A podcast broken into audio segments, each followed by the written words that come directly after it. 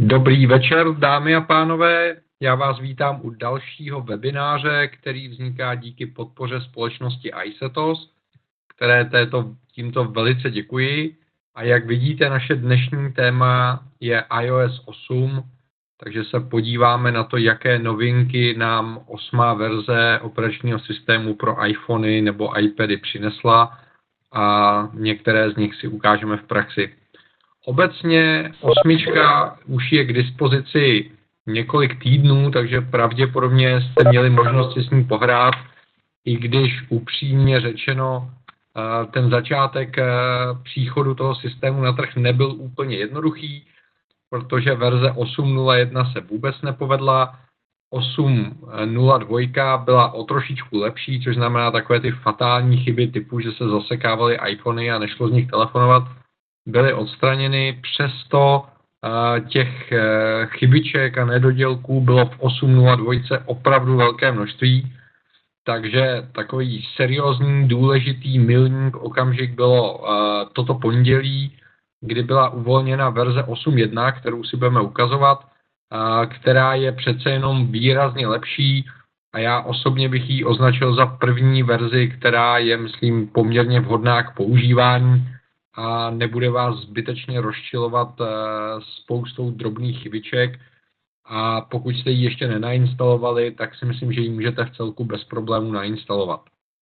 Osmička v jakékoliv verzi funguje od eh, iPhone 4S nahoru, s tím, že teda já osobně jsem 4S neskoušel, na 5 5S se to chová velice podobně, jako se chovala sedmička, tam pak hodně záleží na tom, jakým způsobem ten software používáte, jaké aplikace používáte, protože samozřejmě iOS 8 sebou přinesl obrovské množství změn uvnitř operačního systému, takže celá řada aplikací od vývojářů potřebuje nebo potřebovala nějaký update a od uvedení osmičky minimálně v mém případě to znamená 5-6 updateů aplikací každý den, tak jak vývojáři postupně dodělávají uh, podporu pro iOS 8 a pro jeho nové funkce, což znamená, uh, může se vám stát, že vaše oblíbená aplikace ještě není uh, tak vychytaná, jak byste si představovali a můžou tam být zádržely, když já osobně třeba neznám v tomto okamžiku žádnou aplikaci, uh, která by pod iOS 8 z toho, co používám, vysloveně nefungovala nebo nebyla korektní. Já používám v tomto okamžiku iOS 8 i na iPhone 6, a tam, tam musím říct, že to spojení hardwareu a softwaru funguje velice dobře, je to velice pružné, velice rychlé. Tam to v každém případě můžu doporučit. U iPadu, eh, na iPadu Air a na těch nových modelech eh, je to samozřejmě úplně v pohodě. U těch starších je to zase otázka výkonu a stylu používání.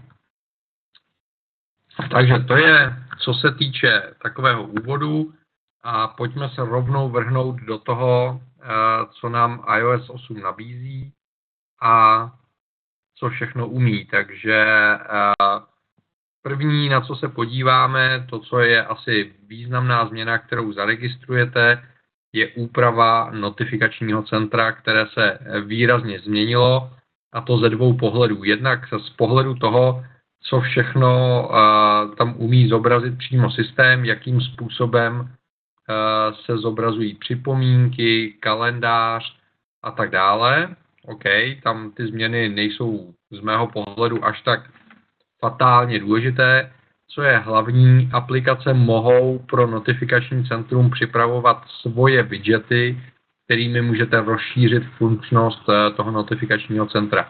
Takže vidíte, že tady mám třeba eh, widget pro Evernote, který mi umožňuje velice rychle vytvořit poznámku nebo si něco vyfotit a uložit do Evernoteu. Tenhle widget je k dispozici i na uh, uzamknuté obrazovce, takže aniž byste odemykali zařízení, tak si můžete velice rychle poznamenat poznámku. Můžete využít uh, kteroukoliv uh, z aplikací na počasí, kterou máte rádi a která má už widget pro iOS 8. Takže takhle například může vypadat počasí v provedení Yahoo, což je věc, která se mi docela líbí. A například eh, tady mám eh, widget od British Airways, který mi připomíná, kdy eh, mám další let, kdy se mám načekovat a tak dále. Což znamená, pokud chcete používat widgety, tak se to dělá tak, že sjedete na konec notifikačního centra, kliknete na tlačítko upravit a tady v tom seznamu vidíte všechny aplikace, které obsahují nějaký widget. Což znamená, widgety se neinstalují samostatně, ale tím, že nainstalujete novou verzi aplikace, která podporuje ten widget, podporuje iOS 8, tak si ji tady jednoduše uh, můžu přidat. Takže si přidám například New York Times, můžu si ho zařadit, kde ho chci mít, chci ho mít nad British Airways, řeknu hotovo a vidíte, že tady mám uh, už eh, plugin New York Times a v okamžiku, kdy spustím aplikaci a aktualizuji uh, nějakým způsobem ty data, tak tam budu mít aktuální zprávy z New York Times. Stejně tak oznámení jsou v tomto okamžiku interaktivní, takže už, kdy vám, už když vám přicházejí a objevují se na screenech, uh, tak na ně můžete přímo reagovat, což je vynikající záležitost a změnilo se i jejich nastavení, takže když se podíváme do nastavení oznámení, tak u jednotlivých aplikací máme víc možností eh, nastavení toho, jakým způsobem eh, se ta daná aplikace smí připomínat, jakým způsobem může prezentovat svoje notifikace, takže můžete mít víc pod kontrolou to, jakým způsobem eh, o sobě aplikace dávají vědět a je to velice příjemná záležitost. Osobně považuji eh, widgety a možnost eh, psaní pluginů za jednu z nejvýznamnějších novinek iOS 8, eh, protože umožňují propojovat jednotlivé služby a jednotlivé aplikace mezi sebou. Takže můžou vývojáři například napsat plugin, kterým jdou upravovat obrázky, a v okamžiku, kdy si otevřu nějaký obrázek a budu ho upravovat, tak kromě těch standardních úprav, které iOS 8 nabízí, které jsou taky rozšířeny proti tomu, co měl předchozí iOS, tak si tady můžu kliknout na další funkce a můžu se podívat, které aplikace mi nabízejí editační služby, Vidím, že je to například Scanner Pro, takže když si ho zapnu, tak tu danou fotografii mohu upravit pomocí Scanneru Pro. Vynikající záležitost a věřím tomu, že v okamžiku, kdy vývojáři tuhle tu záležitost začnou využívat a naprogramují tyto kusy kódu, které budou používat mezi sebou, tak vlastně vy můžete zůstat ve své oblíbené aplikaci a jenom využít funkci z jiné aplikace, eh, a ty data se nemusí kopírovat tam a zpátky, eh, takže je to velmi, velmi příjemná záležitost. Takovou hezkou ukázkou eh, dalších eh, pluginů je Safari. V okamžiku, kdy máte otevřenou nějakou webovou stránku, tady v tom případě Česká národní banka, úžasné vidět, jak máme skvělý kurz koruny, tak když kliknu na sdílecí tlačítko, tak v dolní liště vidím jednotlivé funkce a vidíte, že tady mám přidaný plugin on, od eh, One Passwordu, který mi konečně umožňuje přímo v Safari vyplňovat uh, přihlašovací údaje, které mám uložené ve One Password, což znamená zase uh, pro uh, Safari nejde psát přímo pluginy, tak jak je známe z desktopu, protože pak bychom se dostali do poměrně nebezpečné situace, ale tyto kusy kódu mohou velice efektivně spolupracovat. Když se podíváme do seznamu, tak vidíte, že si můžu zapnout eh, třeba přímou podporu Things a pak můžu říct, přidej mi tuto stránku do Things a mám ji uloženou. Už se strašně těším, až Evernote přijde s kliprem, který bude stejně jako na desktopu umožňovat si danou stránku uložit přímo do Evernoteu. Vynikající záležitost, na kterou se už teď strašně moc těším. Vidíte, že tlačítko více je tady oblíbené, takže já si mohu rozšířit eh, seznam aplikací nebo naopak povypínat aplikace, které nechci, aby se mi pro daný typ dat, daný typ souborů objevovaly v tom meníčku a můžu je tím mnohem víc personalizovat, než tomu bylo zvykem pod iOS 7.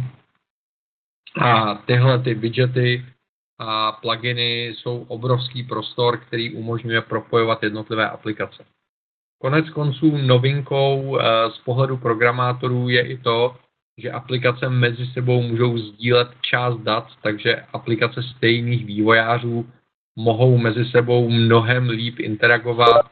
Třeba je to ukázané u Facebooku, kde když přecházíte mezi uh, Facebookem a tím jejich četovacím nástrojem a zpátky, uh, tak je to mnohem hladší, než jak tomu bylo doposud. A dokonce jde uvnitř jedné aplikace zobrazit okno, které bude ovládané druhou aplikací, takže věřím tomu, že až eh, vývojáři trošičku zažijí tyhle ty možnosti a osahají si je, tak iOS 8 se v tomto ohledu může velice eh, výrazně změnit. Další záležitostí, která se změnila na mnoha frontách, je práce s textem. Obecně pracovat s delšími texty eh, na iPadu je přece jenom náročnější než na klasické fyzické klávesnici, takže Apple v tomto ohledu hodně zapracoval na té podpoře a je tam celá řada novinek. Od drobností, jakože můžete zvlášť nastavovat jazykové sady pro virtuální klávesnici a fyzickou klávesnici. Takže když je e, připojená fyzická klávesnice, tak e, v obecném nastavení v klávesnicích nenastavujete jenom jazyk klávesnic, ale máte zvlášť možnost nastavit i jazyk fyzických klávesnic a můžete potom pomocí komand eh, mezerníků přepínat mezi jazyky na fyzické klávesnici nezávisle na té virtuální. Velmi příjemná záležitost.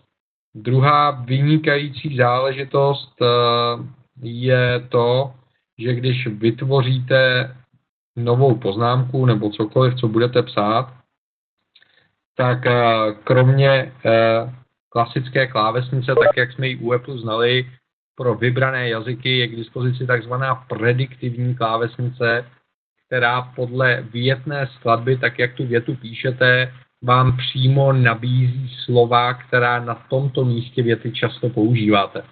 Což znamená, ta klávesnice se učí váš styl komunikace, vaše oblíbená slovní spojení a potom už jenom stačí klikat eh, na jednotlivé uh, slovní spojení a vidíte, jak on sám nabízí slova, která typicky na daném místě věty používáte, což výrazně zrychluje psaní textu a zpřesňuje to a odstraňuje to překlepy.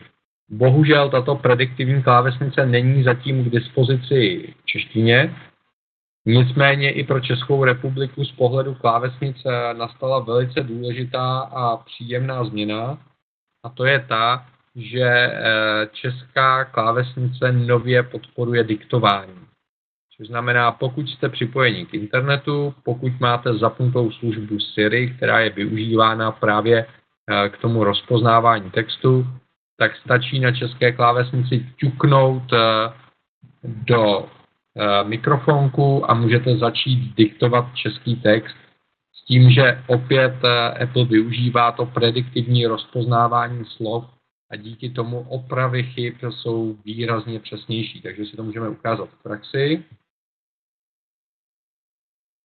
A ah, ještě tady nemám povolené dictation, tak ho povolíme a jedeme. Tečka. Toto je ukázka, jak můžete diktovat eh, text přímo české klávesnici. Tečka. A vidíte, že uh, on podle toho, jak postupně skládáte tu větu, upravuje slovíčka, která tam nesedí z pohledu větné skladby, tudíž pokud něco nerozpozná úplně přesně, tak dokáže velice efektivně Eh, opravovat ty chyby podle toho, jak ta věta funguje. Musíte teda diktovat eh, diakritická znamínka, což znamená čárky, tečky. Stačí udělat krátkou pomlku, říct čárka nebo tečka a pokračovat ve větě. Sám tyhle ty věci zatím v češtině neřeší, ale to diktování je velice přesné. Musím říct, že je přesnější než moje psaní na klávesnici, a pokud komunikujete spisovně, tak eh, to prediktivní eh, rozpoznávání a opravování textů funguje velmi dobře, byť není v podobě té prediktivní klávesnice, ale z pohledu autokorektur je využíváno a funguje skvěle. Pokud by vám ani toto nestačilo, tak iOS 8 přináší podporu klávesnic třetích stran, takže pokud byste chtěli nějaký atypický způsob zadávání textů nebo speciálních znaků, tak si můžete nově instalovat aplikace, které přidávají speciální klávesnice. Poměrně v Čechách propíraná a oblíbená je klávesnice Flexy, kterou můžete vyzkoušet a je to záležitost, která vám zase umožňuje zadávat texty jiným způsobem, pokud vám to vyhovuje a je to velice příjemné, protože například eh, psaní českých eh, textů s diakritikou bylo vždycky poměrně zdlouhavé a díky diktování a možnosti použít jiný typ klávesnice se to výrazně změnilo a zlepšilo. Další novinkou, eh, kterou v iOS 8 najdete, je takzvané rodinné sdílení, což je změna licenční politiky v případě iOS, která do verze 8 fungovala tak, že pod svým Apple ID jste nakoupené produkty, ať už to byla hudba, filmy, aplikace nebo knihy, směli používat na pěti zařízeních, ale mohli jste je používat jenom vy nebo ten, kdo zná vaše eh, Apple ID a příslušné heslo. Od verze 8 přichází novinka, kdy Apple se snaží podporovat rodiny, a to tak, že pokud si vytvoříte rodinu, což znamená přihlásíte až 6 Apple ID do jedné rodiny, tak každý člen rodiny může používat svoje Apple ID a svoje heslo, může mít každý až pět zařízení a můžete navzájem využívat nákupů ostatních členů rodiny. Což znamená, můžete udělat to, že když vy nakoupíte aplikaci, tak ji může používat i manželka a zároveň můžete v rámci rodiny nastavit oprávnění, takže třeba pokud děti nemají svoji vlastní platební kartu, což se poměrně často stává, tak když chtějí něco pořídit eh, v iTunes Store nebo v App Store, tak si to vyberou, řeknou, chci to koupit, zadají svoje heslo a ten požadavek na nákup se přesměruje na vás, jakožto na držitele platební karty a Apple Store nebo iTunes Store se vás zeptá, jestli autorizujete tuto platbu a pokud vy řeknete ano, tak se z vaší karty zaplatí nákup pro vaše děti a celá rodina potom e, tu aplikaci může využívat. A nebo můžete říct, že nesouhlasíte s tím nákupem a v takovém případě děti nemohou utratit peníze e, z vaší platební karty.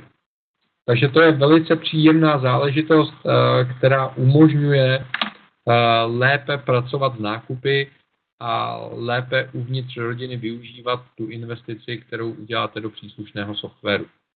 Mimochodem, pokud byste měli jakékoliv otázky, tak neváhejte rovnou mi je pište do chatu a já se na ně budu snažit průběžně odpovídat. Netvrdím, že vím o iOS úplně všechno, protože osmička je opravdu hodně nová, osm jednička je stará jenom několik dní, takže eh, občas mě dokáže ten systém ještě překvapit, ale přesto velice rád eh, poradím a pomůžu. Další novinkou významnou, eh, co se týče efektivity práce, jsou funkce handoff a continuity, které umožňují lépe propojovat jednotlivá zařízení za předpokladu, že jsou eh, přihlášena na stejné Apple ID. Takže nově mohu například eh, pomocí iPadu odesílat SMS zprávy přes svůj iPhone. Což znamená, když se podívám do zpráv na iPadu, tak kromě jiného vidím i eh, textové zprávy, pokud tu funkci zapnu, já ji zapnu, a zasynchronizují se mi všechny SMS zprávy z mého telefonu. Musel bych to povolit, tak já řeknu, že ne, protože pak byste s mým kódem mohli se všichni vesele připojovat. A můžu napsat SMS zprávu na iPadu a ona je odeslána prostřednictvím iPhoneu, pokud ten iPhone je k dispozici na stejné Wi-Fi síti. Stejně tak to můžu dělat s Macem, na kterém mám nainstalovaný eh, operační systém 1010, eh, označovaný jako Yosemite. Takže můžu přímo ze zpráv na Macu odesílat SMS zprávy na telefon, můžu pomocí FaceTimeu telefonovat i na telefonní čísla uživatelů, kteří nemají FaceTime. V takovém případě ten hovor přes Wi-Fi síť projde do iPhoneu a z iPhoneu se vytočí jako normální GSM hovor.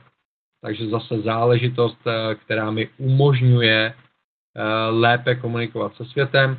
A zase obráceně, pokud eh, přichází nějaký hovor na iPhone, tak ho můžu přijmout na iPadu, případně na Macu, pokud jsem na stejné Wi-Fi síti, tak se mi může přesměrovat.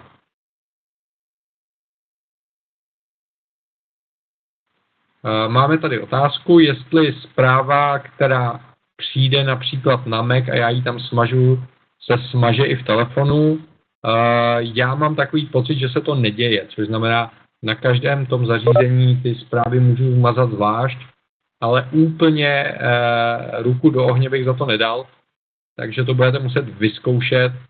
V každém případě v notifikacích e, vidím všechny zprávy a třeba když to zařízení není připojené k internetu a připojím ho později, tak mi ty ty zprávy začínají chodit. A ano, je pravda, že je pak musím ručně mazat na každých jednotlivých zařízeních. Tak to v tomto okamžiku podle mě funguje. Pokud bych tuhle tu funkci nechtěl používat, tak ji samozřejmě na iPhoneu můžu zablokovat. V takovém případě mi na ty jednotlivá zařízení eh, ty zprávy nebudou chodit, nebudou mi tam běhat eh, hovory. Stejně tak samozřejmě můžu udělat to, že pokud si zapnu režim Do Not Disturb, eh, tak přestože mám ten handoff povolený, tak se mi nebude přenášet. Což znamená, pokud nechci, aby mi zvonil iPad, tak si zapnu režim Do Not Disturb. V tom okamžiku nezvoní, v okamžiku, kdy chci na iPadu přijímat hovory, vypnu Do Not Disturb režim a můžu bez problémů ty hovory zase přijímat, aniž bych něco dál přenastavoval. Takže tohle je e, takové příjemné zpestření, pokud ten telefon nechcete nosit po kapsách, protože třeba iPhone 6 Plus nosit po kapsách není úplně nejpraktičtější, e, tak můžete využít e, tuhle tu funkci. Continuity mi zase umožňuje to, že když mám otevřený konkrétní dokument na Macu, tak eh, se mi otevře i na mém iPadu nebo na iPhoneu, pokud to mám zapnuté, nebo například eh, v Safari, pokud jsem a nechám si zobrazit seznam stránek, tak vidím nejen ty stránky, které mám otevřené tady eh, na iPadu, ale stejně tak můžu vidět stránky, které mám třeba otevřené na iPhoneu, a můžu si je otevřít zase zpátky na iPadu, což znamená, můžu volně přecházet mezi zařízeními a vždycky mám tu věc, kterou jsem rozpracoval eh, k dispozici na všech těch zařízeních, které zrovna používám. Tak, máme tady další dotaz. Dobrý den, Honzo. Měl bych otázečku ohledně iCloud Driveu v iOS. Je nějaký způsob, jak se dostanu na iPadu do dat uložených na driveu mimo iWork a podobně? To je situace, která v tomto okamžiku podle mě ještě není úplně dořešená. Je to totiž eh, na vývojářích daných aplikací, jestli si do toho iCloudu pro ty data sáhnou. Což znamená, na iOS není přímo aplikace, která by se jmenovala iCloud Drive, kde bych si eh, hrál se soubory stejně jako ve Finderu, nic takového tady nenajdete, protože Apple se snaží udržovat uh, tu filozofii, že na data přistupují z jednotlivých aplikací, nikoliv přes souborový systém, ale pokud daná aplikace, a dovedu si představit, že třeba iFiles tuhle tu funkci budou mít, uh, umí otevřít iCloud Drive, tak potom uh, k těm datům může přistupovat. Což znamená, v tomhle okamžiku uh, je ta funkce přístupná ve většině Appleích produktů a v softwarech třetích stran záleží na tom, jak rychle vývojáři dopíší podporu pro otvírání dat eh, z iCloud Drive. Co se týče zpráv, tak eh, věc, která je důležitá zejména pro azijský trh, i když možná může potěšit i vás, Eh, můžete místo psaní SMS a iMessage posílat eh, krátké eh, video nebo audio vzkazy, což znamená, ušetříte si to psaní s tím, že bude přenesen audio soubor nebo video soubor. což nevím, jak hodně se v Čechách používá, ale třeba v Číně je to velice příjemné, protože psaní čínských znaků na tabletu je přece jenom o něco náročnější. Další novinkou je možnost vytvářet skupinové čety, což znamená, když vytvořím skupinový chat, tak potom všichni vidí zprávy všech a můžete vesele četovat. A můžete i uvnitř chatu krátkodobě sdílet svoji polohu, takže všichni účet, e, účastníci chatu mohou vidět, kde se zrovna nacházíte, když se třeba potřebujete sejít na konkrétním místě. Proto se i poměrně výrazně změnilo nastavení zpráv, takže vidíte, že můžu zvlášť odlišovat, jak dlouho se ukládají textové zprávy, jak dlouho se ukládají zvukové zprávy jak dlouho se ukládají videosprávy, protože ty audiočety a videočety samozřejmě znamenají obrovské množství dat, tak aby se vám to zařízení nezahltilo, tak uh, mohou automaticky expirovat. A tudíž eh, můžete přesněji pracovat eh, se zprávami jako takovými. Máme tady další dotaz od Jardy. Dobrý večer, Honzo. Je třeba pro handoff Apple router eh, v domácí Wi-Fi síti mi fungují SMSky na Macu, ale zkoušel jsem volat a to nefungovalo. Myslím si, že není potřeba, aby tu Wi-Fi síť obsluhoval přímo Apple hardware, spíš je tam otázka toho, jaká je přenosová rychlost a jak jsou nastavené jednotlivé, jednotlivá zařízení a jak stará jsou ta jednotlivá zařízení. E, nevím, jestli je to chyba Yosemitu nebo jestli je to o něčem jiném, ale třeba po aktualizaci na 10 desítku mě osobně přestal na late 2011 MacBooku fungovat AirDrop mezi zařízeními, což je novinka, zatímco z nového MacBooku Air můžu bez problémů přes AirDrop přenášet data mezi tím Airem a iPhonem a iPadem. Jo, což znamená, ten problém bych hledal někde jinde. Myslím si a jsem si skoro jistý, že handoff eh, není závislý na tom, že byste museli používat Airport nebo time kapsuly. Další strašně příjemnou novinkou je instantní hotspot, což je věc, která mě osobně strašně potěšila. Představte si situaci, kdy máte iPhone někde v batohu nebo v kapse nebo někde, kde není po ruce. A teď byste se ze svého iPadu rychle chtěli pomocí toho iPhoneu připojit k internetu, tak doteď to znamenalo najít telefon, e, zapnout si personální hotspot, a na tom iPadu se připojit a pak to zase všechno povypínat. Jak vidíte v seznamu Wi-Fi už vidím eh, svůj vlastní iPhone automaticky, vidím dokonce, jak je na tom s baterkou a jak je na tom se signálem a v okamžiku, kdy si na něj kliknu a řeknu, že se k němu chci připojit, tak ten iPad si umí na dálku v tom iPhoneu zapnout personální hotspot používat ho a v okamžiku, kdy se z něj odhlásím, tak zase ten personální hotspot vypne, aby se zbytečně neplýtvala baterka a odpojí se. Což znamená, tohle to výrazně zjednodušuje to vzdálené připojování mezi zařízeními k internetu. A já osobně tohleto používám velice rád a myslím, že se to Apple povedlo. Věc, která se podle mě zatím Apple příliš nepovedla a sám s ní bojuje, je změna, co se týče ukládání fotografií. Což znamená, ve verzi 8.0, 8.01 a 8.02 z obrázků zmizela, zmizelo album fotoaparát nebo kamera roll, což eh, většinu uživatelů neuvěřitelně zmátlo. Takže ve verzi 8.1, pokud nepoužíváte iCloud Photo Library, tak je zase zpátky tato složka a můžete fungovat tak jako dřív, dokonce můžete dál používat Photostream, pokud byste chtěli, a nebo můžete nově uh, začít využívat uh, i v beta verze, v beta verzi takzvanou iCloud uh, knihovnu. Tady vidíte, že ji můžete zapnout. V takovém případě na rozdíl od uh, Photostreamu se přes iCloud přenášejí všechny fotografie a všechny videa, které pořídíte není tam ten limit těch 30 dnů a přenášejí se v plné kvalitě, což znamená, nejsou zmenšovány. Zatím bohužel knihovna fotografií na iCloudu nefunguje proti Macu, takže pokud chcete používat synchronizaci i s Macem, tak zatím jediné řešení je Photostream a navíc upřímně řečeno řada uživatelů z těch prvních reakcí nebyla příliš nadšená z toho, jak ta beta funguje, takže pokud máte velké množství fotografií, tak bych zatím to experimentování moc nedoporučil. Nicméně cílovým stavem by mělo být to, že opravdu všechny své fotografie a videa můžete mít uložená na iCloudu a přistupovat k ním ze všech zařízení, což je vize, která je určitě zajímavá. Má tu nevýhodu, že eh, budete potřebovat víc úložiště na iCloudu, takže když se podíváme na nové ceny iCloudu, tak zjistíme, že místo na iCloudu dramaticky zlevnilo.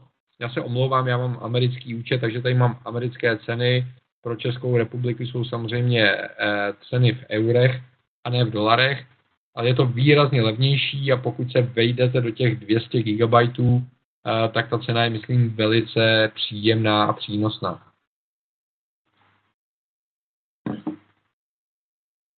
Mimochodem, když už jsme tady, když tady kliknete na svoje Apple ID, tak se dostanete ke zprávě Apple ID, která původně v iOS nebyla, tak přímo z tohohle místa už můžete spravovat svoje Apple ID a je to příjemné. Když už jsme u takových drobných praktických novinek, eh, hodně Applem prezentovaná novinka, kterou já osobně velice oceňuji, je to, že pokud píšete nový e-mail,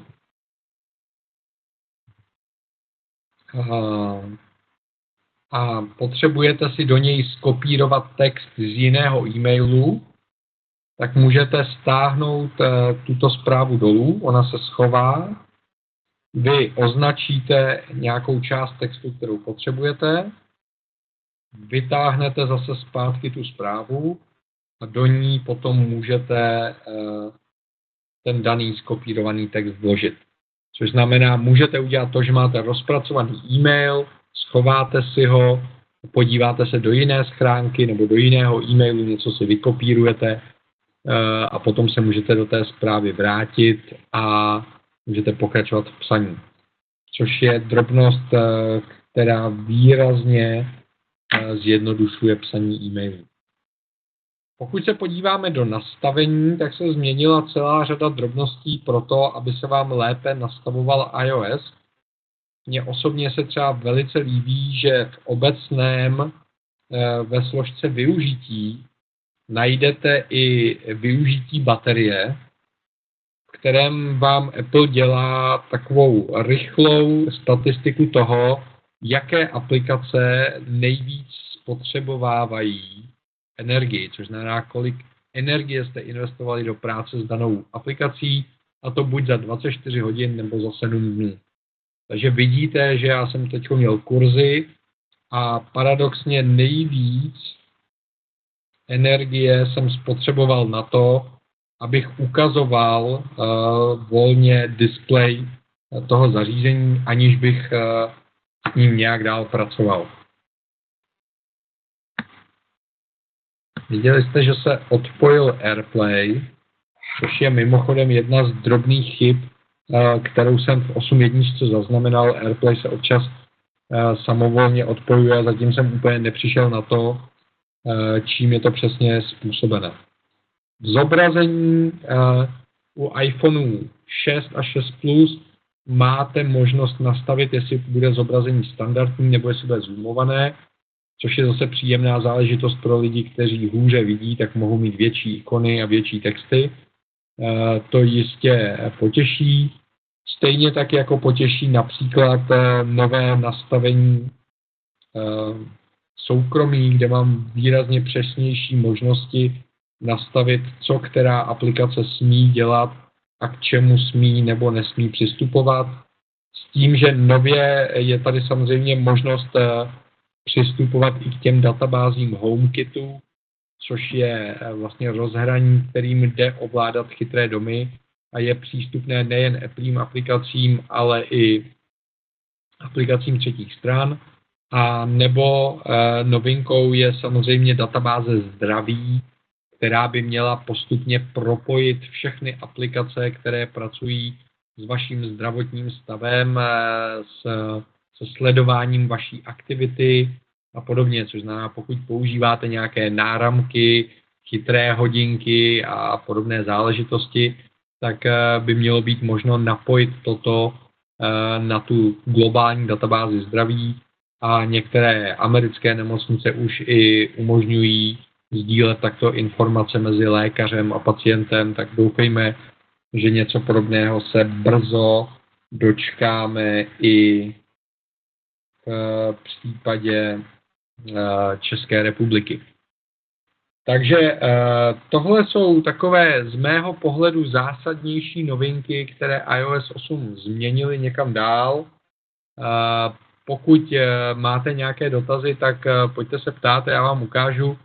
Těch novinek je samozřejmě výrazně víc, ale jsou to věci, které postupně objevujeme, takže například je lépe propojený kalendář s mapami, to vyhledávání lokací funguje výrazně líp e-mailu, když přijde e-mail, kde je patička, kde e-mail rozpozná adresu, kontakty, telefonní číslo, tak vám přímo nabídne možnost uložit tyto kontakty jako nový kontakt. Takže zase to propojení uh, funguje o trošičku líp a potěší to. Designové změny nejsou nějak zásadní, tam si myslím, že, že pokud jste si zvykli na iOS 7, tak si asi bez problémů zvyknete i na iOS 8 a tam nic zásadního se nezměnilo. Tak, eh, zatím nemáme další dotazy, nebo je minimálně nevidím. Já se podívám, jestli tady nemám něco odrolovaného. Tak, eh, nemám tady další dotaz. Takže v takovém případě bych vám rád poděkoval za pozornost, eh, kterou jste věnovali tomuto webináři. Určitě všichni budeme ještě objevovat novinky, které jsou v iOS 8 schovány. Jsou to spousty drobností, v kterých eh, se ten systém chová líp. Postupně bohužel objevujeme i nějaké chybičky, které Apple má. Většinou teda jsou to spíš věci, které se týkají nekompatibility aplikací třetích stran s iOS 8, takže se s tím dá poměrně jakoby vyblbnout, ale věřím, že 8.1 už je systém, který jde bez problémů produčně používat a já ho mám na všech zařízeních a nikde zásadní problém nemám. Tak, eh, máme tady nějakou otázku, tak to jsem strašně rád. Měl bych dotaz eh, k instantnímu hotspotu. Musí se nějak nastavovat, aby se mi iPhone na iPadu automaticky zobrazoval mezi Wi-Fi? V podstatě se to nijak eh, speciálně nastavovat nemusí začne se tam objevovat v okamžiku, kdy jednou ručně použijete ten hotspot jako takový. Což znamená, použijte hotspot a v okamžiku, eh, kdy ho eh, použijete, tak ta zařízení se mezi sebou eh, spárují a já ještě zkontroluji, jestli v nastavení osobního hotspotu ne, nic dalšího tam není potřeba. Takže potom už se to děje automaticky. Jednou se spárují ručně, zadáte hesla a pokud, eh, eh, pokud si ten iPad pamatuje heslo k tomu personálnímu hotspotu, tak pak už vám ho bude nabízet automaticky, nebo minimálně by měl. Tak. Uh, ano, je tady ta funkce continuity, takže když třeba rozepíšu e-mail na iPhoneu, můžu ho dokončit na iPadu. Tohle to principiálně začíná platit pro všechny Apple aplikace, což znamená rozpracovanou práci můžu díky kontinuity eh, pokračovat na dalších zařízení. Děkuji Miloši za připomenutí. To je dobrá poznámka. Pokud nebudete mít další dotazy, tak bych vás rád pod, pod, pozval na další webinář, který bude věnovaný právě iOS X 10.10, eh, což znamená verzi Yosemite, kterou teď Apple nedávno uh, uvolnil, kde taky těch novinek je hodně, ať už designových, tak funkčních. Takže už tady postupně sumíruji uh, ty věci a za 14 dní uh, se můžeme sednout nad Yosemite a doufám, že vám předvedu spoustu zajímavých novinek, které vás potěší a přivedou vás k používání systému 1010. Mám tady otázku. Mohou všichni členové rodiny mít přístup k mé hudební knihovně?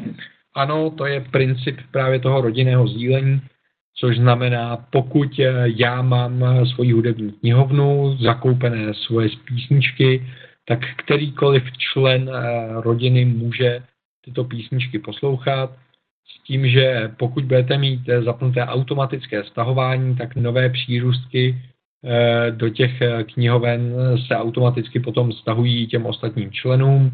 Pokud ho budete mít vypnuté, tak každý si může říct, co z těch písniček, které máte vy, chce mít staženo do své offline podoby, případně co chce streamovat, eh, pokud je to uloženo na iTunes Match a mohou využívat stejné nákupy. Není zač. Tak jo, přátelé, eh, děkuji vám moc za pozornost. Pokud byste měli nějaké dotazy, tak já ještě budu chviličku online a můžeme eh, odpovídat prostřednictvím chatu. Jinak se těším na shledanou příště.